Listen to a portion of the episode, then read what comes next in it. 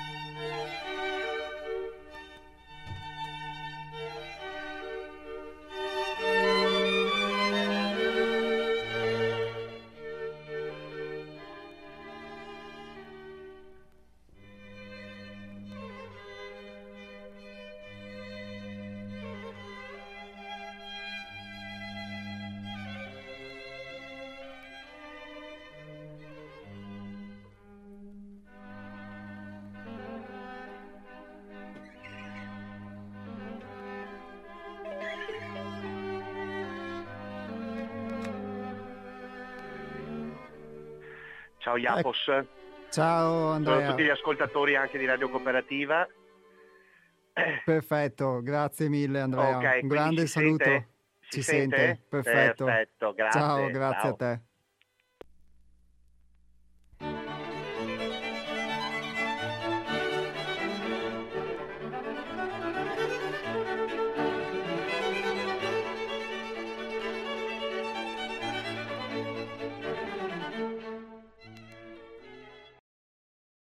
Bene, come avete potuto sentire, ora le telefonate funzionano, quindi poi nel corso della trasmissione, come sempre, ci dedicheremo anche a poter prendere le vostre opinioni e le vostre considerazioni. E quindi proprio a questo proposito vi ricordo che il numero per poter chiamare in diretta è lo 049 880 90 20, ripeto 049 880 90 20. Invece il numero per gli SMS è il 345 18 91 68 5, ripeto 345 18 91 68 5 è il numero per gli SMS.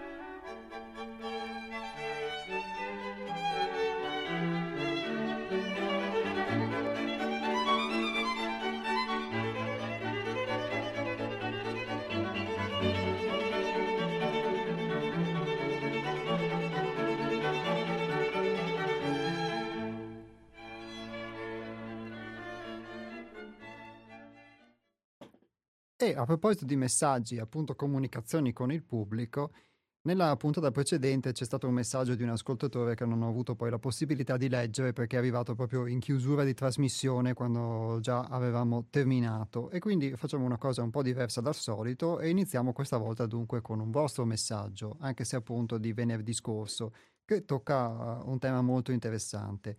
Il messaggio era di Paolo 61 che si firmava e scriveva così: noi tutti siamo la somma di imprinting giovanili assorbiti dai genitori e esperienze individuali. Poi, se siamo stati fortunati nell'imprinting, probabilmente sviluppiamo personalità più sane. Nel caso inverso ci troviamo invece con parametri errati che influenzano il nostro vivere. Capirli è importante, risolverli è impegnativo ma doveroso. Le religioni, secondo me, esistono per dare all'essere umano la sensazione di essere amati, visti e accettati, situazione che magari nell'imprinting non c'è stata. Detto questo, alla base di tutto c'è la mancanza di vero amore ricevuto o no. E poi finiva, diciamo, facendo dei complimenti e si complimentava per l'impegno e l'umiltà che ci mettiamo per portare avanti la conoscenza di noi stessi. Paolo 61.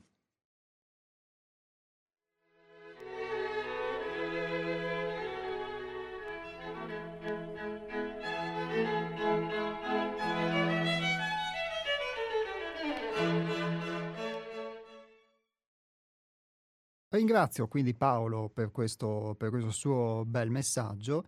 Ovviamente l'impegno c'è, l'umiltà mi rendo conto che poi forse si sviluppa e veramente ti rendi conto di come possa essere un dono, e nel momento in cui però te ne rendi conto perché ti accorgi, per quanto mi riguarda, di non averla molto spesso, e quindi indubbiamente forse qualcuno la può vedere, però io all'inizio di questo percorso di cui vi racconto, che è quello con il Centro di Pedagogia Evolutiva Sei Altrove, io avrei pensato di avere una grandissima umiltà e di essere umile, ma già il fatto di pensarlo significava che secondo me lo ero molto poco, perché a volte quello che ho potuto vedere, la nostra arroganza si può esprimere in molti modi, e non sempre magari una persona taciturna o posata o tra virgolette educata, come per usare dei termini che tutti conosciamo, che tutti possiamo creare delle associazioni, necessariamente poi non è anche invece arrogante, e paradossalmente c'è più facile vedere l'arroganza in qualcuno che la può esibire, è più difficile vederla invece in qualcuno, come il mio caso di cui vi racconto, in cui non la esibisce ma non per questo la vive. Cioè non per questo non la vive, però in ogni caso, diciamo, noi abbiamo una certa idea dell'umiltà che la religione cristiana poi esaltava anche come una virtù, e sicuramente lo è, però abbiamo un'idea dell'umiltà, come abbiamo un'idea di tante cose, anche un'idea dell'amore, eccetera, eccetera, e dunque non necessariamente a volte chi può sembrare umile lo è. Bisogna sempre comunque avere questo criterio di discernimento.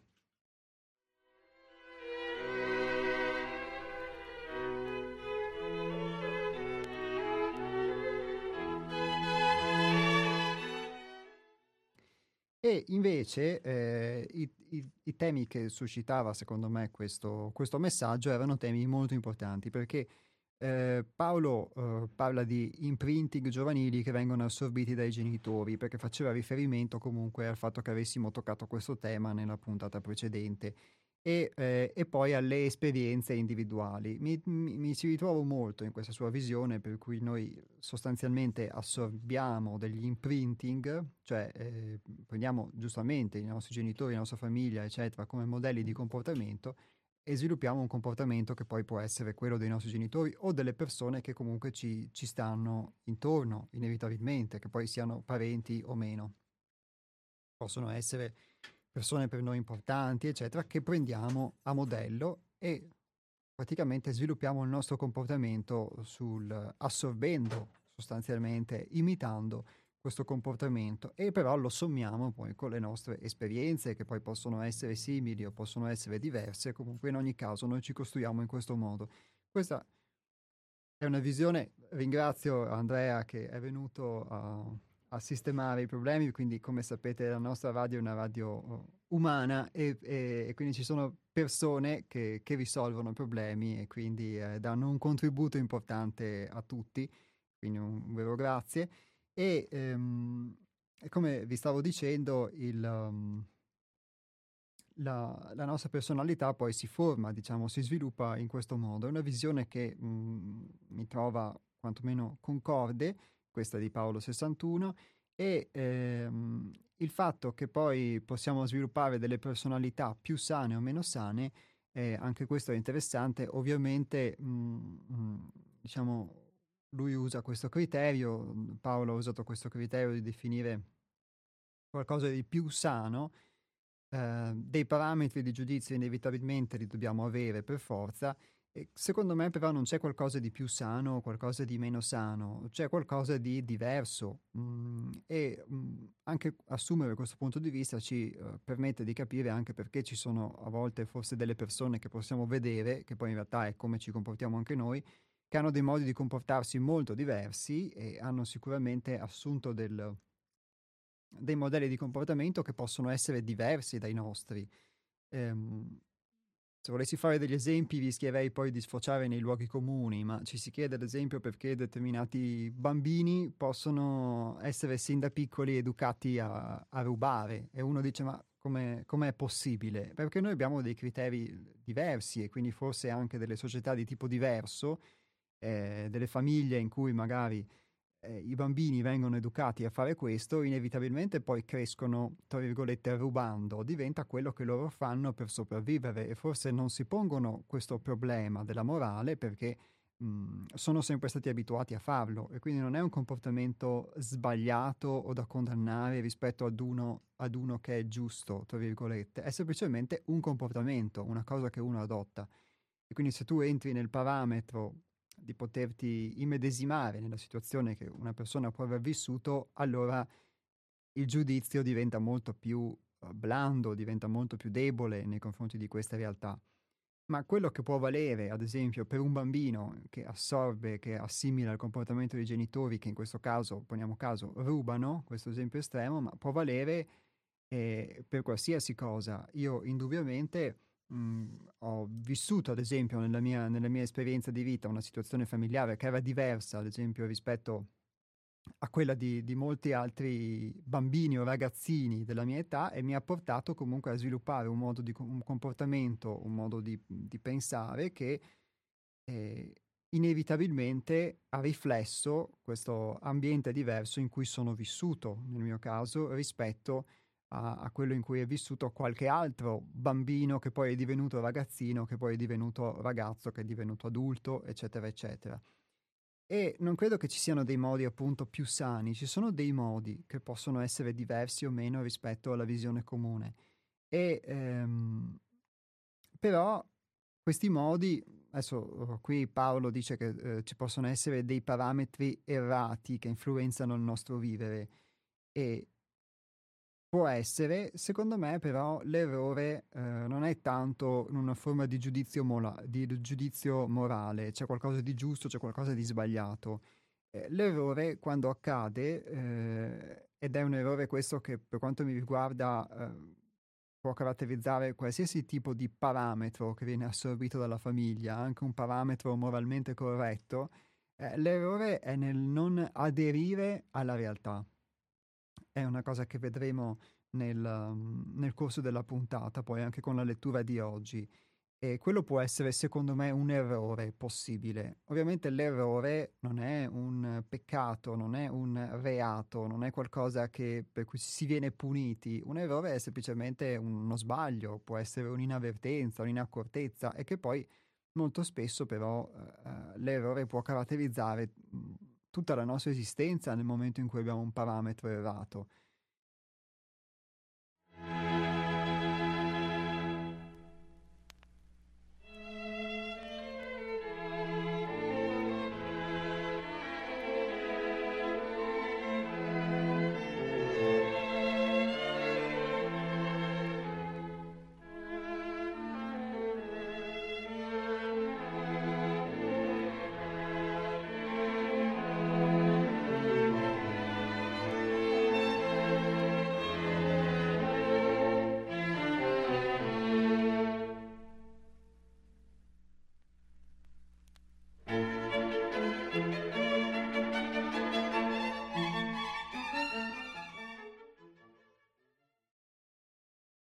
Poi è molto interessante anche, secondo me, questa visione che il nostro ascoltatore dà delle religioni, che secondo lui possono essere nate per sopperire ad una mancanza di amore, laddove in questo imprinting familiare, in questo ambiente in cui siamo vissuti, in base al quale ci siamo formati, costituiti, questo amore non c'è stato, e quindi il fatto che una religione predichi l'amore universale o l'accoglienza da parte di un dio o di una dea, e allora significa in qualche modo poter essere accolti, poter trovare un paradigma in cui trovi questo amore che non hai avuto, perché non tutti poi possono averlo avuto. È un'idea sicuramente molto interessante, almeno quantomeno non l'ho mai sentita esprimersi, per quanto poi nelle religioni spesso c'è anche il contraltare, non c'è solo l'accoglienza, ma c'è anche l'aspetto punitivo, l'aspetto del controllo, l'aspetto dell'autorità, e per cui qualcuno può trovare l'amore, l'accoglienza di una madre o di un padre, qualcuno può trovare invece anche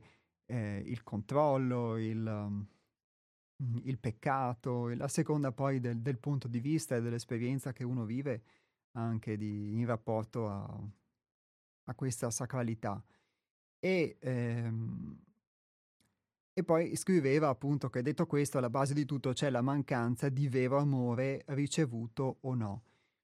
E questo è molto interessante, perché un argomento questo che abbiamo affrontato anche più volte nel corso delle nostre puntate, ossia di come molto, molto spesso dietro la ricerca di attenzione, dietro anche dei comportamenti che possono essere giudicati in modo negativo, così come anche in comportamenti che non sono necessariamente negativi, ma che sono alla base della nostra vita tutti i giorni, ci possa essere quella necessità di amore che noi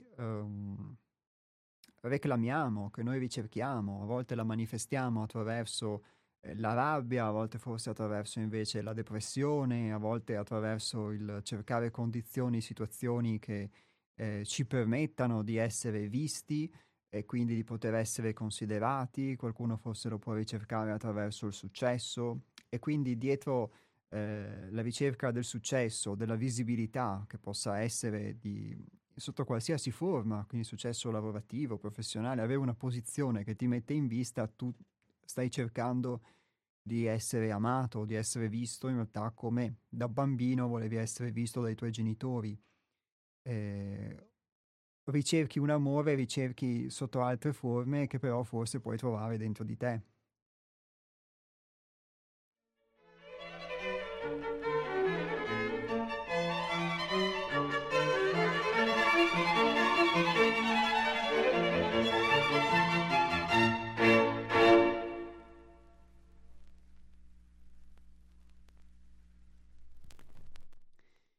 Tornando brevemente sull'aspetto però dei parametri che ho citato, ma forse non lo so se si è capita bene, diciamo, la mia spiegazione.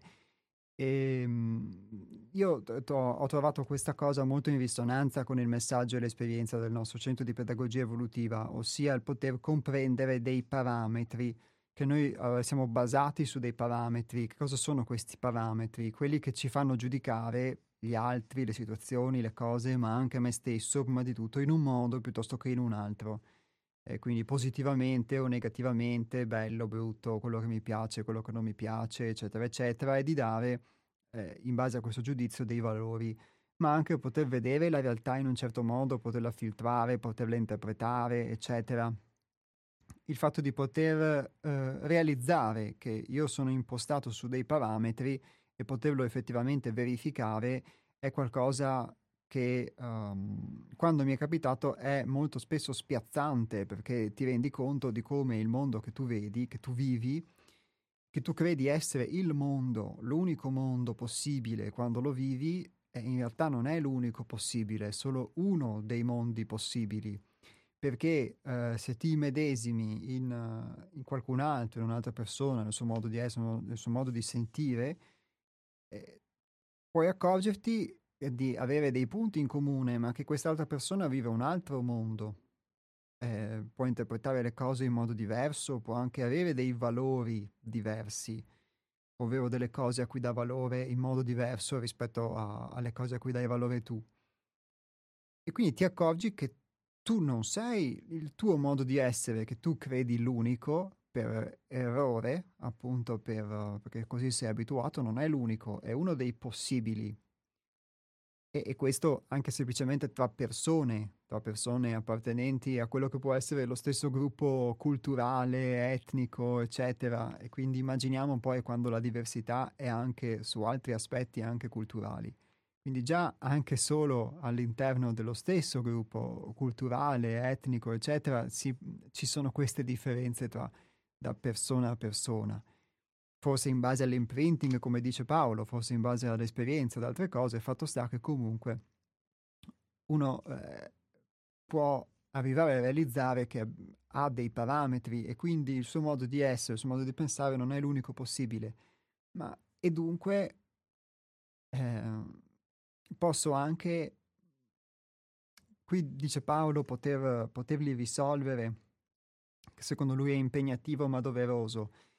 È un dovere, secondo me, per chi lo sente come un dovere, perché non è che qualcuno debba essere diverso, credo, da come è. E se uno sente questo anelito, sente questa necessità, che allora può mutare il suo punto di vista. Molto spesso abbiamo parlato della sofferenza, di come a volte siano le condizioni di sofferenza che ci spingono, perché da soli non riusciamo a farlo, e quindi a volte la vita attraverso queste situazioni ci può spingere, oppure ci può spingere attraverso condizioni che possono essere più evolutive, migliori, non necessariamente attraverso la sofferenza. Però fatto sta che viene bene quando abbiamo questo pungolo esterno, quando abbiamo questo divino malcontento, come lo citava Hermes nel testo che abbiamo letto appunto venerdì scorso, che ci spinge, ci stimola a poterci superare. E quindi forse questa può essere una forma, posso pensarla così, di umiltà, di poter ammettere dei parametri in cui si è basati, in cui si è impostati, dei modi di essere che non sono necessariamente gli unici e non sono i migliori, perché chi può dire che il mio modo di vedere le cose sia migliore di quello di qualcun altro? Lo possiamo valutare quando su un piano forse di interazione sociale ci sono dei risultati prodotti da un modo di pensare piuttosto che da un altro. Però forse questo accade, dipende anche dalle condizioni in cui le cose si esprimono, forse è relativo. In ogni caso do la parola a voi per quanto riguarda i temi che già abbiamo toccato, come vedete, con un intervento di un messaggio, che sono stati molti. Quindi se avete qualcosa da aggiungere o anche da chiedere, il numero di telefono è lo 049 880 90 20. Come avete sentito, le telefonate ora funzionano, quindi posso tranquillamente mandarle in diretta, oppure i messaggi al 345 18 91 68 5.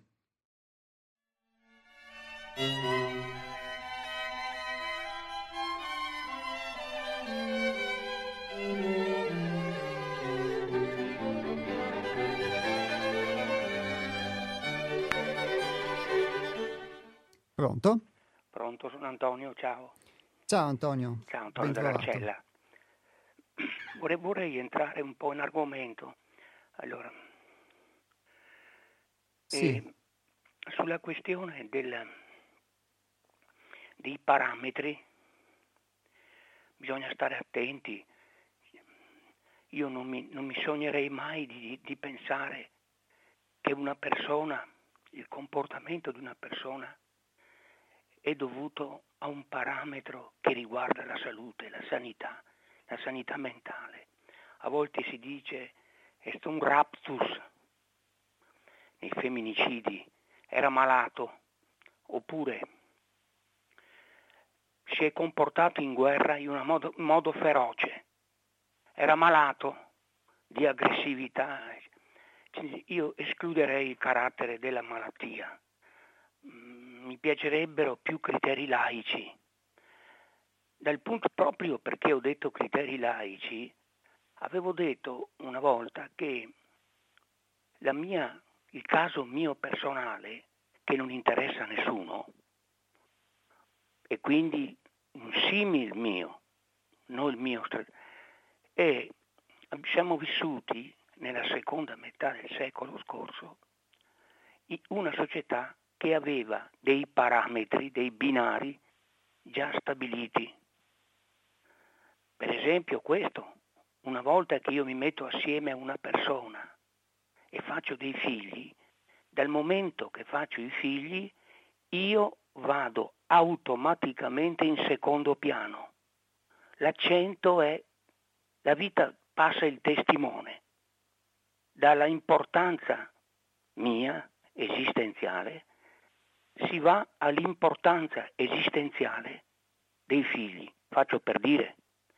Cioè dei binari certi che Bauman, filosofo di origine polacco, nato più che filosofo, era un sociologo inglese di origine polacca, dice sono la società solida che ha dei punti fermi certi.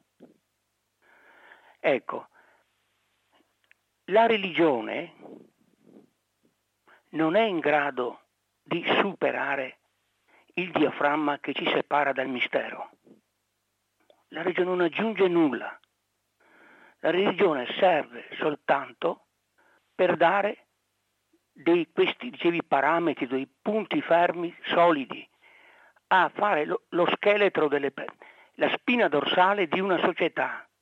Ha bisogno o i saggi, o gli sciamani, o gli dei, o il più forte, o il condottiero, o quel che è, che stabilisce nel tempo, infatti c'è una società guerriera, c'è la società guerriera, c'è la società della pastorizia, ci sono dei valori che a seconda dell'evoluzione, a seconda che si fanno da faro per l'intera, fanno da paradigma sociale, da modello al quale si guarda per andare avanti. E la vita cambia continuamente, adesso siamo nell'era della tecnica. E quindi la necessità di punti fermi è inderogabile, e la religione serve per dare uno di questi punti fermi. Per esempio nel caso mio era la solidarietà. Io prendo dal mondo cattolico la cosa più importante, non sono tanto io, ma la solidarietà con gli altri. Questo senso dell'essere sociale che vive una comunità allargata, il formicaio è troppo duro da dire, ma per dire io non vivo per me, non riesco a vivere un giorno solo da solo, ma vivo soltanto, la vita mi è permessa dall'esistenza degli altri, è la specie umana, e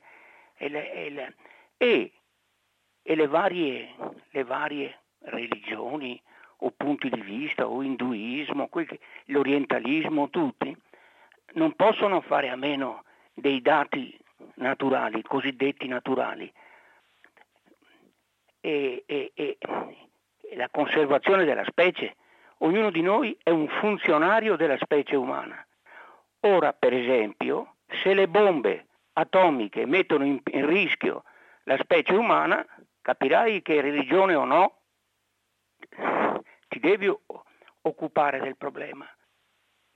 Quindi il discorso continua, però indubbiamente la cosa che almeno ho chiaro io è sì, sono partito da una società, chiamiamola, dai binari solidi e non liquida, però ora ho a che fare con una società liquida e che anche cambia molto velocemente, talmente velocemente da mettere in difficoltà chiunque. Ecco, io finirei qui perché mi pare di aver detto l'essenziale di quella, chiamiamola, provocazione, tra virgolette, del discorso. Quindi no al discorso sanitario, sì ai punti fermi che però evolvono, quindi una identità dinamica, non identità statica, che vorrebbe il nazionalismo, il Dio, patria, famiglia, tutto un modo di ragionare che si rifà a qualcosa di immutabile, mentre il mondo cambia e va avanti e i parametri cambiano continuamente, con un limite però, l'esistenza della specie umana che possa continuare, altrimenti è tutto finito. Ciao. Ciao Antonio, grazie per il tuo intervento.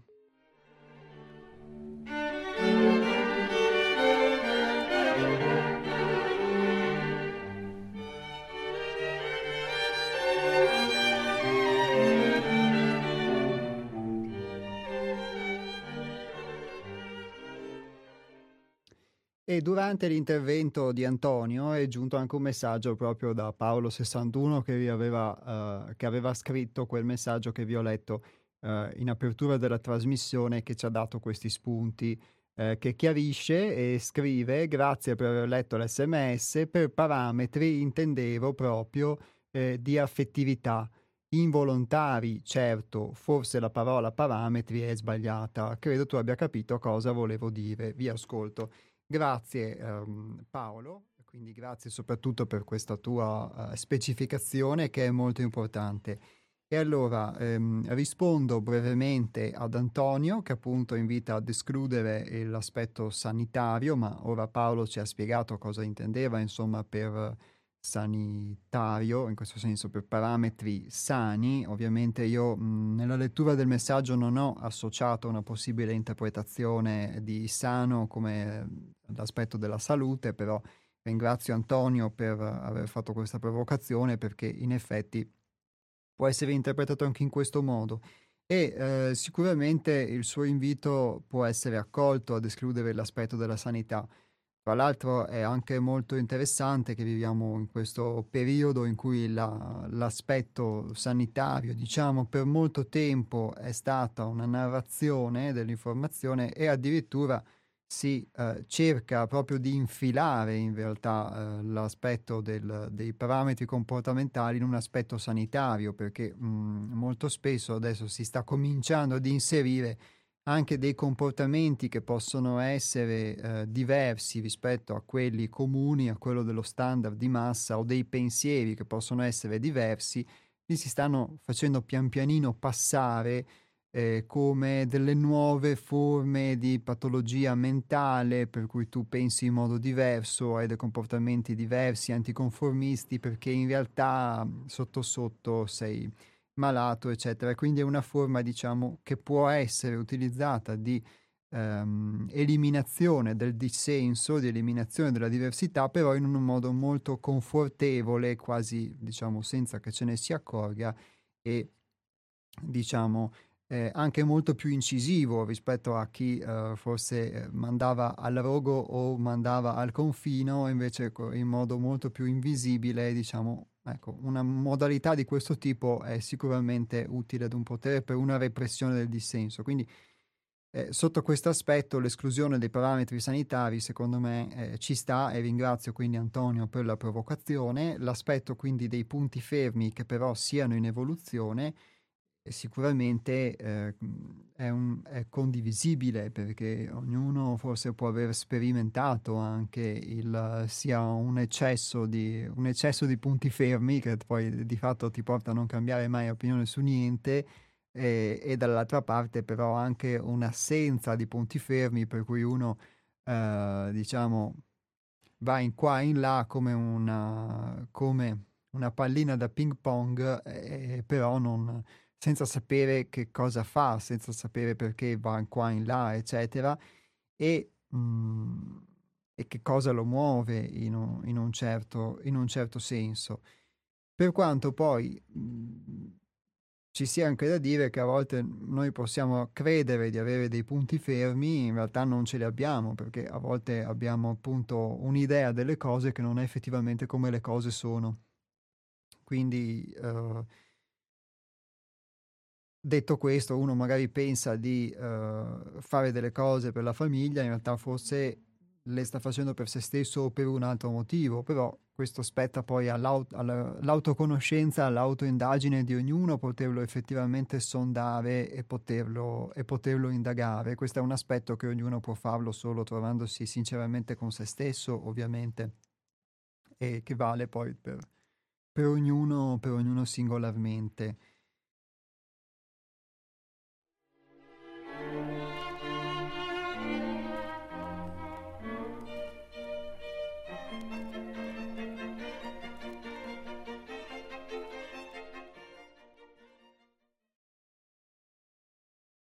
E venendo invece al secondo messaggio di Paolo 61, che chiarisce appunto quello che era stato da lui scritto in precedenza, e quindi il fatto che per parametri lui intende parametri di affettività, e allora si comprende anche meglio il senso del suo messaggio e quindi l'aspetto che citava dell'amore che ricerchiamo, per cui paradossalmente uno può ricercare, può essere portato a ricercare l'amore attraverso la sofferenza, perché se l'imprinting che ha ricevuto è quello della sofferenza, lui si ricercherà quella situazione, quella esperienza, perché è quella esperienza che alla fine per lui è un'esperienza di amore, per quanto possa sembrare strano.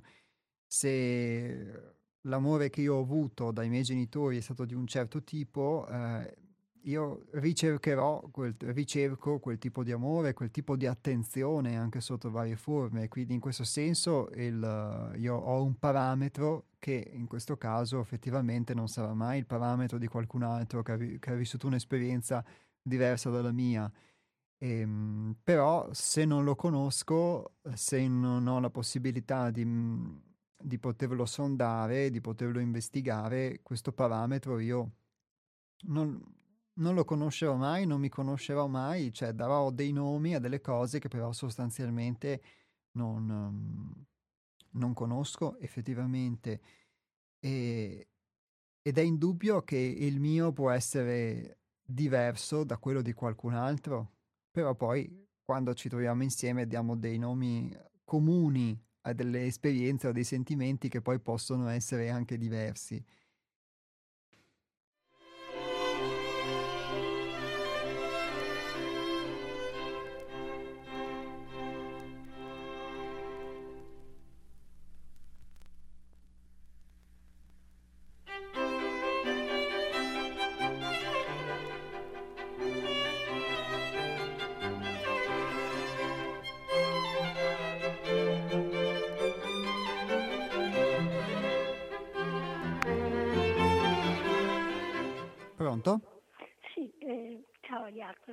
Sono Maria Grazia e chiamo da Sarmede. Ciao Maria Grazia. Purtroppo la voce è quella che è, spero che arrivi un po' chiara.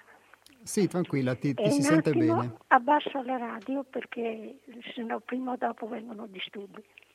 Grazie.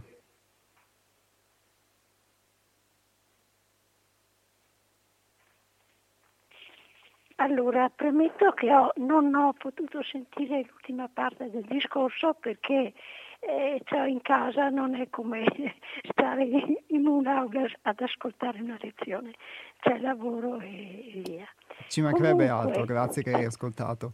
No, comunque Comunque c'è qualche cosa che mi ha, in quello che hai detto ho letto prima, qualche cosa che mi ha sollecitato. Sono molto molto d'accordo con il messaggio che hai letto da parte dell'ascoltatore prima, sull'imprinting, l'esperienza personale e il nostro modo di costruzione e autocostruzione a partire da questi punti assolutamente fondamentali.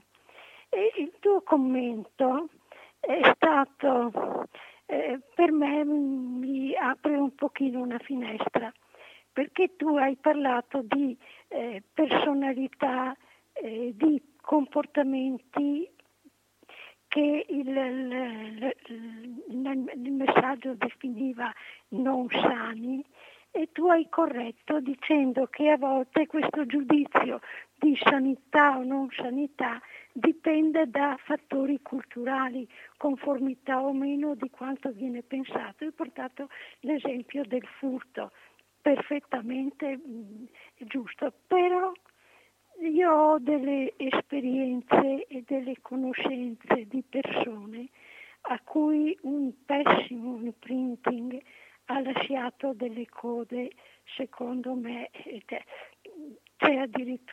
ci sono addirittura delle diagnosi riguardo a questo, e ci sono delle deformazioni per cui veramente si può pensare ad una non sanità. E adesso a questo punto però devo dire una cosa: un conto è il giudizio sulla persona, giudizio che sconfina nel morale anche, spesso per noi sulla persona. Un conto è osservare degli aspetti per cui effettivamente, oggettivamente, certi comportamenti abituali non sono figli di un grossissimo disagio interiore, che si può anche definire malattia, in punta di piedi, perché siamo tutti prossimi a quel confine, Abbiamo tutti un appuntamento, abbiamo tutti un equilibrio che è assolutamente instabile e da cercare momento per momento nella vita. Però a volte ci sono dei piani inclinati per cui la persona scivola veramente nel buio, e a questo punto non dobbiamo ignorare che si tratti di una malattia e non di un nostro giudizio in base a parametri culturali che abbiamo interiorizzato, sai bene, attraverso quale storia, quale esperienza, eccetera. E qua poi riguardo all'amore, allora l'amore è questo sconosciuto, questo inesplorato di cui tutti abbiamo bisogno. Senti, mi è successo una volta di avere una cucciolata di gattini nati prima del tempo, o avevo sbagliato io il calcolo, insomma, per cui sono stati, nascevano qua e là per la casa mentre la mamma cercava un posto. Li ho salvati al mattino, sono cresciuti per un certo periodo, non sto qui a spiegare le manovre con cui sono riuscita a riattivare il senso, la risposta vitale e la capacità di attaccarsi alle mammelle, ecco, ma lasciamo stare. Sono cresciuti bene per un certo tempo e poi uno alla volta si appartavano dai fratellini e morivano. Nessun segno. Ho chiesto al veterinario, il veterinario mi ha risposto che il cucciolo che non ha ricevuto la leccata della mamma difficilmente sopravvive, per dire la profondità di questo bisogno. E tu pensi che la nostra identità in fondo si crea specchiandosi nell'altro che ti guarda e che ti può guardare con amore o senza amore. Però il problema a questo punto riguarda il modo in cui l'amore, supponiamolo esistente, venga percepito. Allora, intanto l'amore, che tipo di amore, che come si apre con intelligenza nei confronti dei bisogni dell'altro o meno, tutto questo fa parte della storia della persona ed è una cosa che non bisogna dare per scontato. Guarda quante separazioni, per esempio, fra coppie che hanno il sentimento, ma accanto al sentimento qualche cos'altro che dovrebbe essere il compimento dell'amore per mettere loro una prosecuzione della storia non c'è, no? Ma a parte questo, ma diamolo per scontato che ci sia questo amore, ma come viene percepito? Io ho esempi di famiglie in cui c'è stato uno scambio proprio con effusioni anche fisiche oltre al rispetto e all'attenzione, famiglie in cui c'è stato grandissimo rispetto, grandissimo amore espresso proprio con il sacrificio del lavoro, dell'attenzione eccetera, però scarse manifestazioni per necessità pratiche. Eppure ho visto personalità perfettamente equilibrate e tra virgolette, per quanto sia possibile umanamente, felici in tutti e due i casi. In molti casi invece c'è l'amore incompreso, l'amore che passa non comunicato, è estremamente complesso. Io mi scuso per questa intrusione e questa chiacchierata, se a qualcuno dà qualche spunto non mi pento di averla fatta. Grazie, saluto tutti e ciao ciao. Grazie mille, alla prossima Maria Grazia.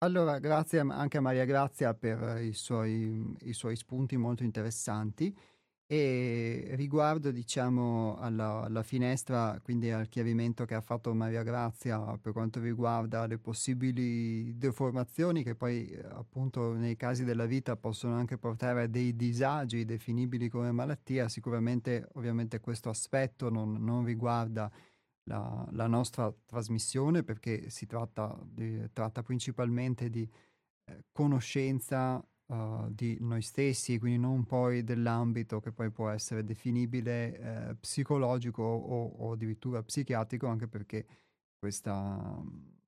abbiamo chiarito poi la differenza tra una pedagogia evolutiva, una conoscenza di sé come viene proposta, cioè come l'abbiamo vissuta nel centro attraverso la nostra esperienza, e quelli invece che sono altri ambiti di indagine, più che altri ambiti, diciamo, altre modalità. Ovviamente ha fatto bene Maria Grazia quindi a fare questo chiarimento, non bisogna mai assolutizzare, quindi come si potrebbe assolutizzare, nel senso come si potrebbe assolutizzare l'aspetto del giudizio e quindi ricondurre qualsiasi cosa ad una malattia.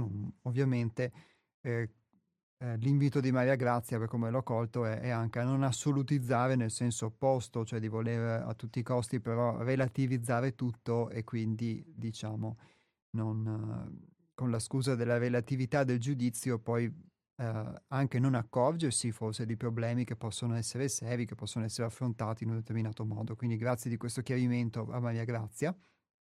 E per quanto riguarda ovviamente l'esperienza dell'amore, lei ha portato delle testimonianze, quindi degli esempi, e è molto interessante l'aspetto che ha citato dei gattini, perché comunque non so se si possa trasporre la stessa cosa per gli esseri umani, però se provassimo a farla, almeno da un certo punto di vista, secondo me anche l'essere umano ha bisogno di determinate attenzioni eccetera, e che poi nonostante uno possa vivere questo bisogno affettivo o meno, noi lo mentalizziamo e quindi crediamo di non avere nulla a che fare con l'istintività o l'affettività degli animali eccetera, e di conseguenza anche uno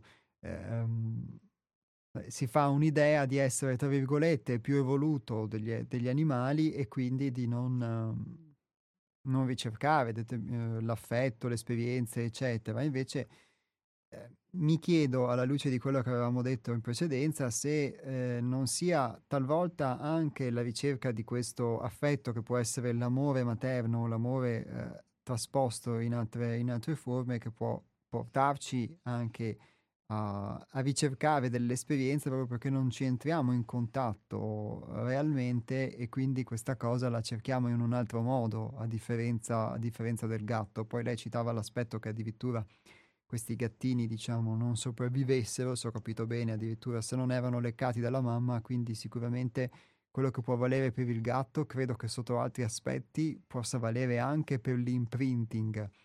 E quindi se ci sono delle condizioni di base che per cui un animale poi può vivere, mi chiedo io, ovviamente è una domanda che mi pongo perché non conosco la risposta, può essere così anche per l'essere umano.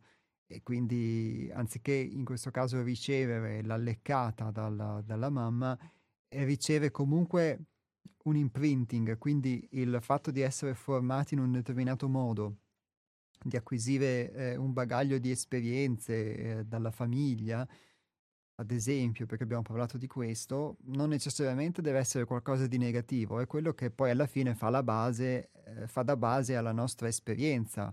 E senza dei parametri, appunto, o senza dei punti di riferimento, difficilmente uno può orientarsi, e forse se non ce li ha nella famiglia li troverà da qualche altra parte, ma comunque da qualcosa deve partire. Quindi, per tornare anche al discorso, ad esempio, che ha fatto Antonio, quindi sui punti fermi, che poi sono qualcosa in cui uno nasce e si ritrova, e poi però possono evolvere, oppure possono rimanere unicamente fermi, diciamo, rimanere solo quei punti fermi.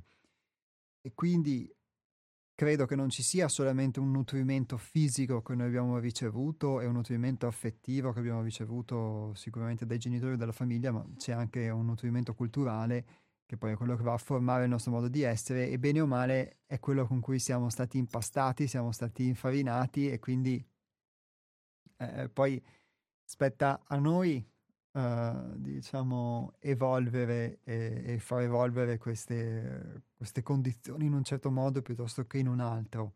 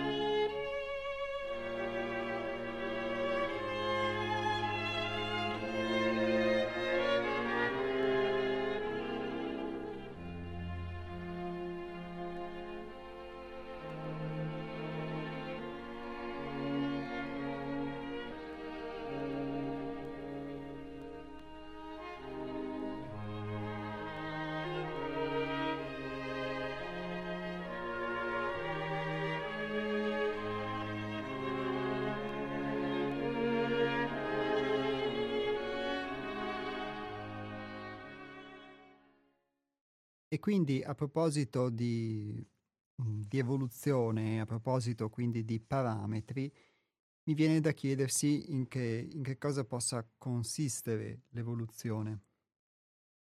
E l'evoluzione, per quello che riguarda almeno la mia esperienza attuale, io la posso vedere come un conformarsi sempre di più alla realtà, ovvero uno smascherare quelli che possono essere i propri limiti, i propri convincimenti, per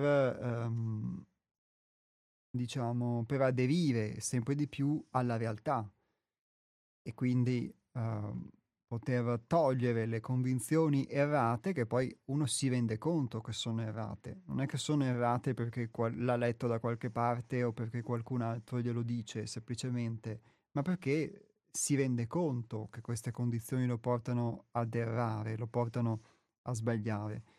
E cioè ha delle idee sostanzialmente, soprattutto su se stesso, che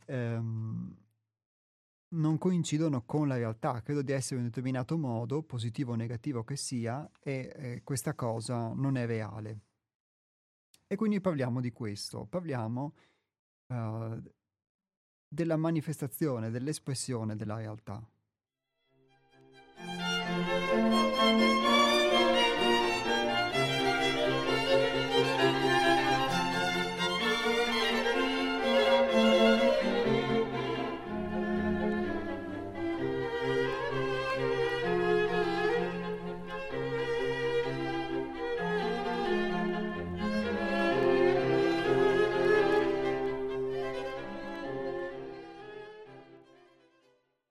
L'uomo che si pone domande sulla realtà quasi mai scorge che è proprio la realtà che attraverso lui prova a realizzare se stessa. Lo stato reale, letteralmente, nell'uomo si palesa e quando ciò avviene, accade molto spesso, il vuoto riempie l'animo e la nullità che pervade dona immediata soluzione alla separazione dettata dal senso mentale che si possiede dell'io.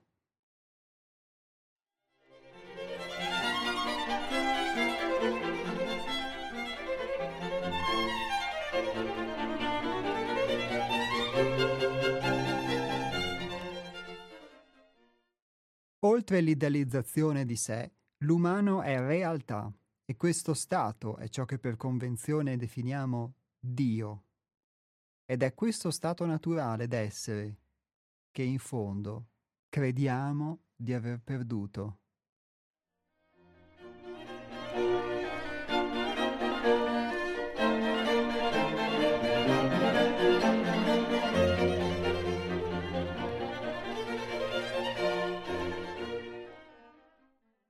E qui dunque veniamo un po' al nocciolo, cioè dall'amor profano, per così dire, nelle sue manifestazioni, che possono essere molteplici, all'amor sacro, perché prima si è parlato di religione in due sensi, sia uno appunto relegante, sia uno diciamo più da norma, come diceva Antonio, di dare dei punti fermi, sia anche invece come una forma amorevole che si ricerca.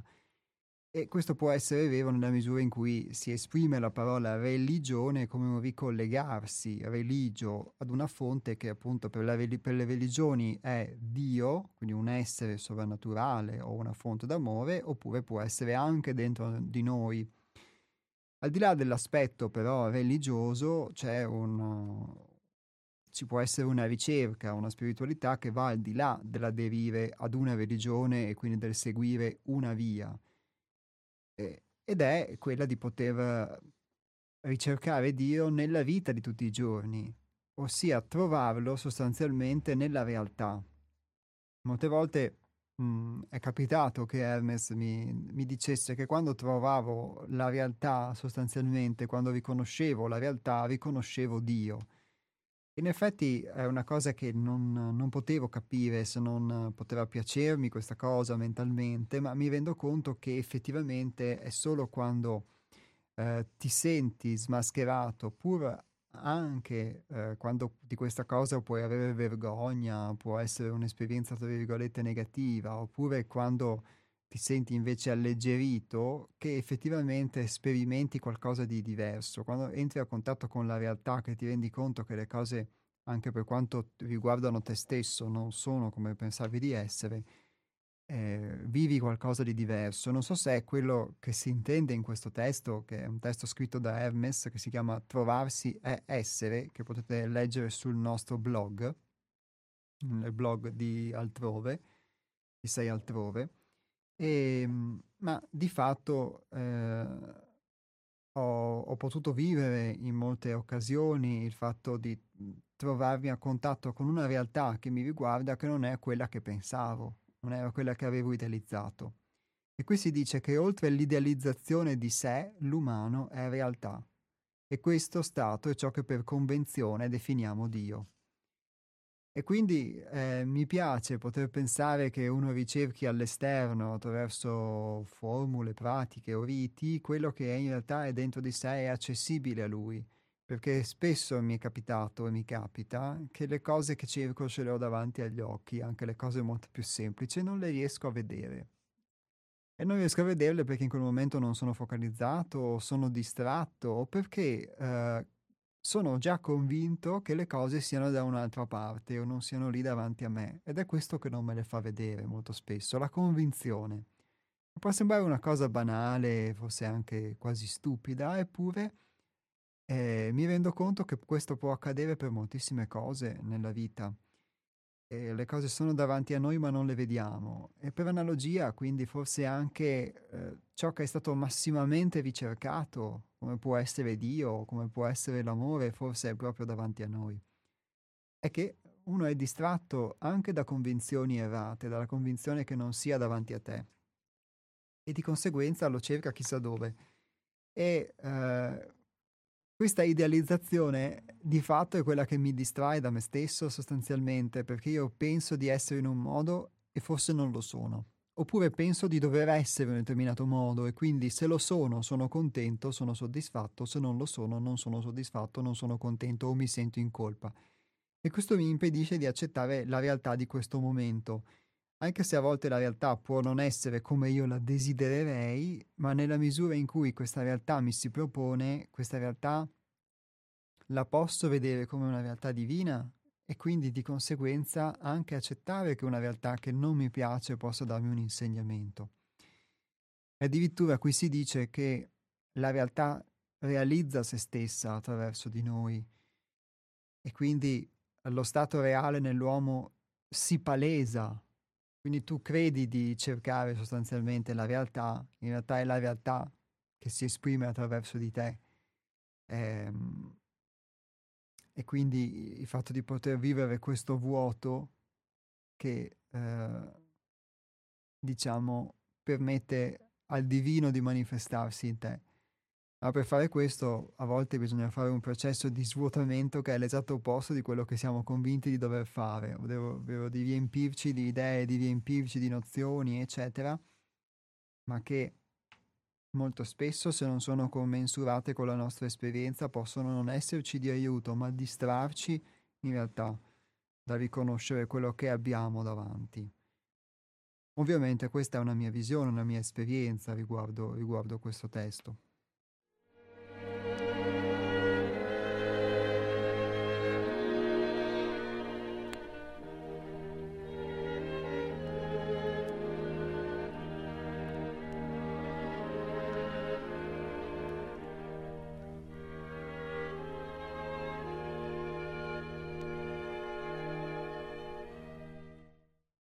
Allora, poi invece sono arrivati dei messaggi nel frattempo durante la lettura. Uno riguarda l'aspetto dell'amore che era stato citato in precedenza e scrive: «Buongiorno, sento parlare di amore come motore del mondo, per così dire, ma questo può assumere anche aspetti morbosi, di aspettative, di possesso, imposizione anche violenta». Allora, io non entro nei dettagli, diciamo, non entro nei dettagli nel rispondere a questa domanda, perché non sono esperienze che ho vissuto e quindi non saprei rispondere, perché ovviamente qui noi non facciamo psicologia, nel senso neutro di questo termine, ma proponiamo una visione che comunque è fondata sull'esperienza vissuta, quindi quello che di cui parlo è qualcosa di cui ho fatto esperienza o in alcuni casi che ho capito ma di cui ancora non ho fatto esperienza o che diciamo è in itinere, però come motore del mondo forse non so se ho usato queste parole, però comunque l'ho detto intendendo che molte cose che ci muovono possiamo essere spinti al successo, alla ricerca del riconoscimento, eccetera, e quello che posso ricercare dietro queste cose è amore, o talvolta anche la sofferenza, cioè il fatto di potermi sentire amato o di provare quel senso di pienezza che forse può essere l'amore che noi identifichiamo alla fine con l'amore materno, l'amore affettivo, eccetera, però può essere anche invece qualcosa che va anche oltre, può essere anche questa attrazione, come si diceva qua, la realtà che realizza se stessa può essere anche l'attrazione alla fine della nostra essenza o del divino, guardiamolo come vogliamo, e per cui quell'amore, quella completezza che desideriamo forse nemmeno sono questo tipo di amore, diciamo, di affettività, ma è qualcosa che va ben oltre, è un richiamo verso qualcosa di, che è la nostra origine, che è la nostra integrità, la nostra essenzialità, e quindi è qualcosa con cui possiamo entrare in contatto noi senza necessariamente la mediazione forse di qualcuno o il fatto di dover idealizzare questo amore, proiettarlo su qualcun altro. Però questa ovviamente è una possibilità che io sto esprimendo, e se questo può assumere comunque anche aspetti morbosi o di aspettative o di possesso o di imposizione, secondo me sì, può anche assumere queste forme, e quindi in questo senso è possibile anche che il fatto di voler, che io voglia imporre, come posso voler imporre un mio punto di vista sugli altri, posso voler imporre anche necessariamente una mia idea di dover essere amato o di amare in un certo modo, eccetera, se questa ricerca diventa ossessiva, diventa morbosa, eccetera. Però la cosa che mi chiedo è di che cosa ricerco in modo così ossessivo e così morboso effettivamente. Forse ricerco in modo così ossessivo, così morboso, in realtà la mia essenza, tra virgolette, non lo so, è una domanda. Poi invece il secondo messaggio che è giunto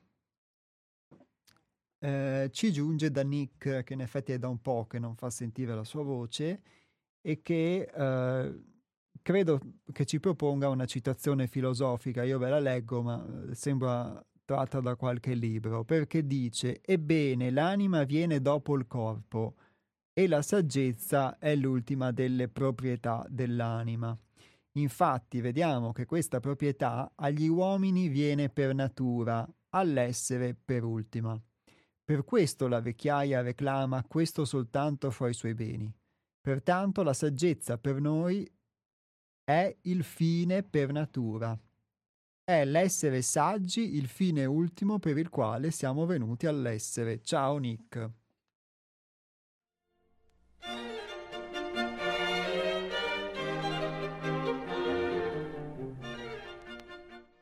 Ecco, come vedete ci sono molti punti di vista, quindi si può vedere la ricerca dell'amore come la ricerca di ritornare a questo imprinting, che è una cosa che qualche studioso ha anche affrontato nell'aspetto della regressio ad uterum, la chiamano in gergo tecnico, cioè il ritornare comunque il ritorno nel grembo materno, o lo si può vedere come un ritorno in un grembo materno invece cosmico, quindi nella ricerca della propria essenza, di questa unione con il divino. Oppure Nick qui dice che il fine dell'essere umano, secondo lui o secondo chi cita, è quello della saggezza. Sicuramente credo che poi dipenda dal punto di vista di ognuno, perché guardando le cose sotto un altro aspetto, se dentro di me c'è se io ho una parte vitale, quindi emotiva, che desidera amare o essere amato o vivere l'amore, c'è una parte mentale che invece desidera sapere, desidera conoscere, sicuramente il desiderio della mia mente, quando vivo questo massimo desiderio, può essere quello di raggiungere la saggezza, e quindi dico: ma chi se ne frega dell'amore, perché la saggezza mi permette anche di poter discriminare, di poter comprendere se è utile o no anche inseguire una determinata passione, un determinato sentimento, eccetera. Però se vivo questa parte sentimentale, vivo questo desiderio, allora questo all'opposto dice: ma chi se ne frega della saggezza, no? Quando puoi vivere invece le esperienze, i sentimenti, eccetera, cosa ti serve la saggezza che è così fredda, eccetera. E quindi dipende anche, secondo me, da dove uno si focalizza, e questo poi lo può portare anche a pensare che lo scopo della vita sia uno o sia un altro, chi lo sa.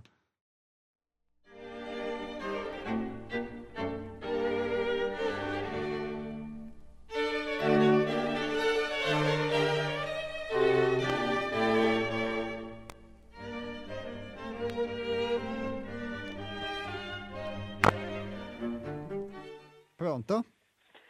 Ciao, sono Enricchi. Ciao Enricchi.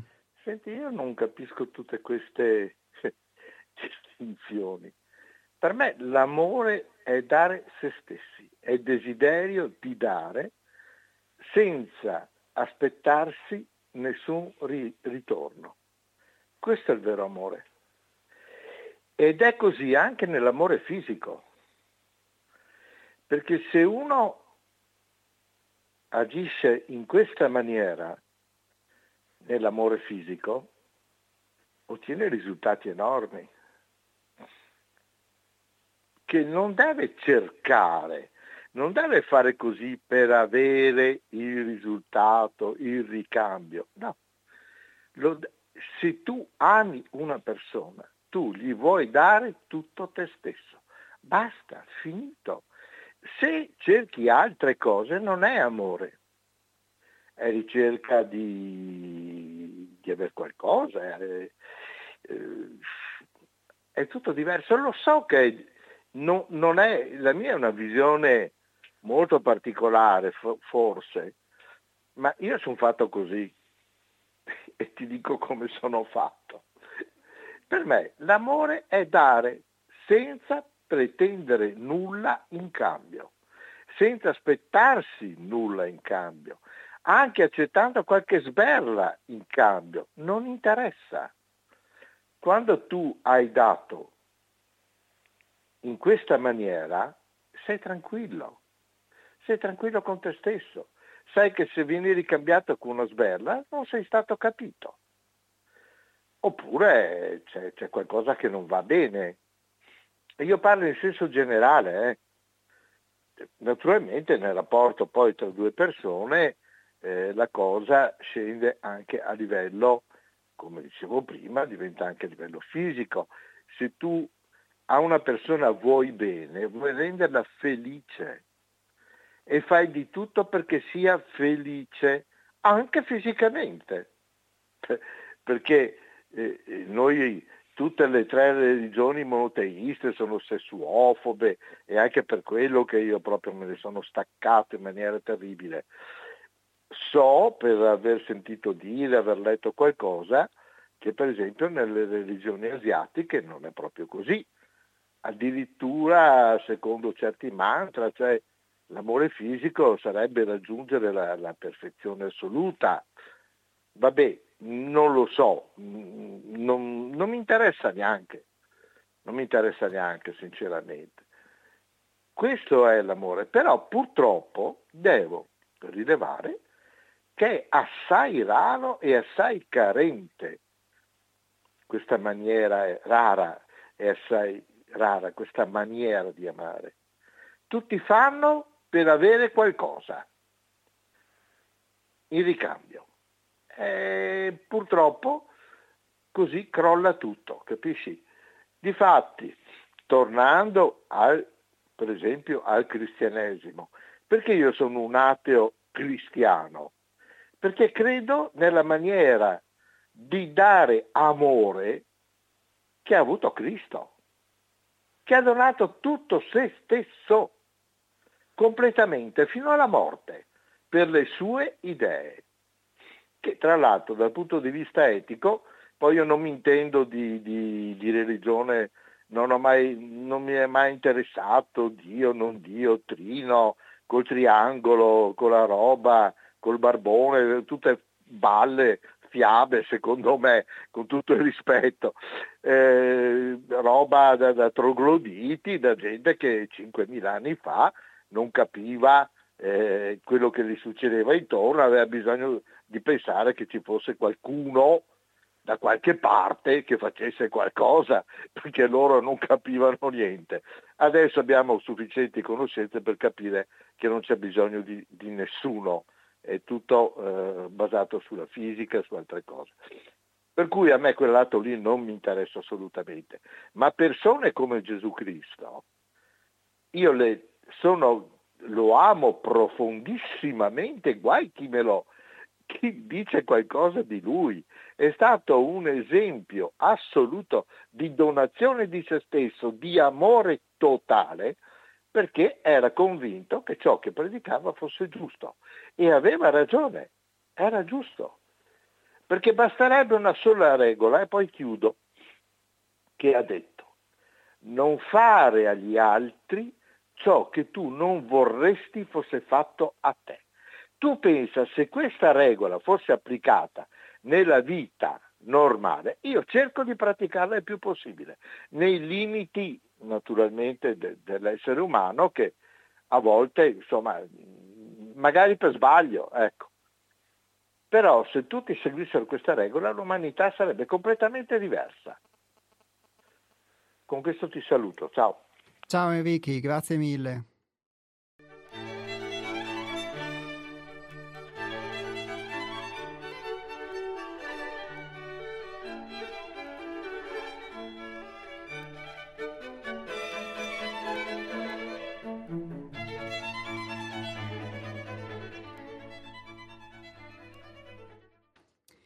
Allora, ringrazio Enricchi perché ha portato la sua esperienza e la sua visione di che cosa appunto sia l'amore per sé, per quello che ha riguardato la sua esperienza, per quello che riguarda la sua esperienza, diciamo, molto semplice e molto chiara, e quindi poi qualcuno sicuramente può condividerla, averla vissuta, oppure può non condividerla, averla vissuta in modo diverso, e quindi sicuramente ogni esperienza è una verità ed è una realtà per chi la vive, e quindi lo ringrazio di averla potuto esprimere e di averla potuta quindi condividere con tutti gli ascoltatori.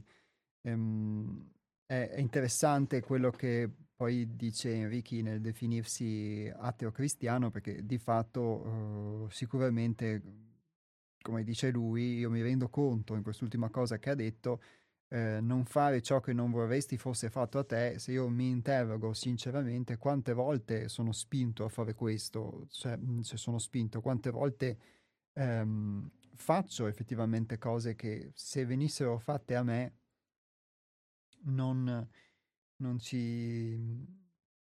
sicuramente ne soffrirei o sarebbero per me, tra virgolette, negative. E mi rendo conto però in questo che se dopo tutti questi secoli ancora, cioè nonostante questa infarinatura, questo imprinting culturale così forte, però dalla religione abbiamo tratto solo l'imprinting culturale del peccato e del giudizio, quasi fosse una tara, e non abbiamo trovato però questo aspetto che è quello che citava Antonio alla fine della solidarietà, però va anche ben oltre la solidarietà, nel senso che non abbiamo acquisito anche questo comportamento. Ci sarà forse anche un motivo, credo, ci sarà anche forse un'inclinazione dell'uomo che ha fatto sì che prendessimo alcune cose, tra virgolette, nei modalità di comportamento che riguardavano, che erano negative, che riguardavano il giudizio, ad esempio, o l'inibizione, come citava anche Enricchi, della sessualità o dell'affettività o di altre cose, e non prendessimo invece l'aspetto sicuramente, no, del perdono, della benevolenza, eccetera. E quindi chi lo sa, sicuramente se mi osservo, appunto, molto spesso adotto questo comportamento, quindi a volte l'imposizione di determinati punti fermi non necessariamente poi crea una società conformata a quei punti fermi, anzi può creare una società forse che può essere anche opposta, perché uno non capisce il senso, se non è, può anche leggere tutti i Vangeli del mondo, questa frase anche diciamo averla sentita un sacco di volte, ma se non la vive nella sua vita è come la realtà che vi dicevo prima, che molto spesso mi capita di averla davanti agli occhi, però non me ne accorgo, la cerco chissà dove, forse è già lì davanti agli occhi, e che forse non l'ho mai guardata o non l'ho mai vista sostanzialmente, e quindi forse cerca solamente la realtà, anche lei come noi, di essere visti. Però queste sono disquisizioni filosofiche, invece il discorso che ha fatto Enricchi per la sua esperienza era molto concreto, molto solido, e quindi lo ringrazio. Se Dio realtà davanti al male non fa nulla è cattivo, se invece non ci riesce è perché non è onnipotente? Io non lo so, l'ascoltatore o ascoltatrice che fa questa domanda era la stessa o lo stesso che aveva che aveva chiesto chiarimenti sul fatto dell'amore, se può essere il motore del mondo anche quando è morboso o può essere imposto con la violenza, eccetera, eccetera. Per quanto ora mi sovviene che, se è vero che a volte anche nelle esperienze che noi viviamo di sofferenza possiamo trarre un insegnamento e possiamo quindi trarre un'esperienza sostanzialmente benevola, come diceva Enricchi, no? Che a volte puoi anche beccarti degli schiaffi in faccia, forse può essere una forma di amore molto distorta anche questa dell'imposizione, forse perché chi la subisce, chi la vive, sicuramente può attrarsi questa realtà per un determinato motivo, non lo so.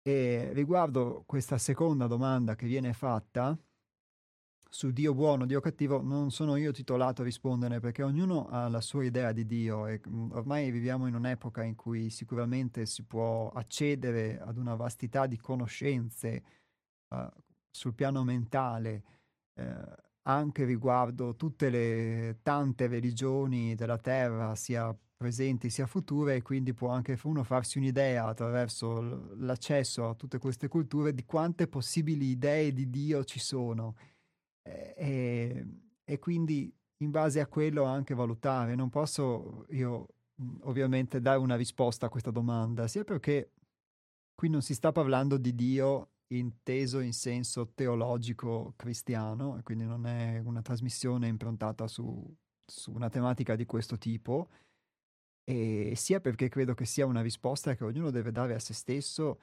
E,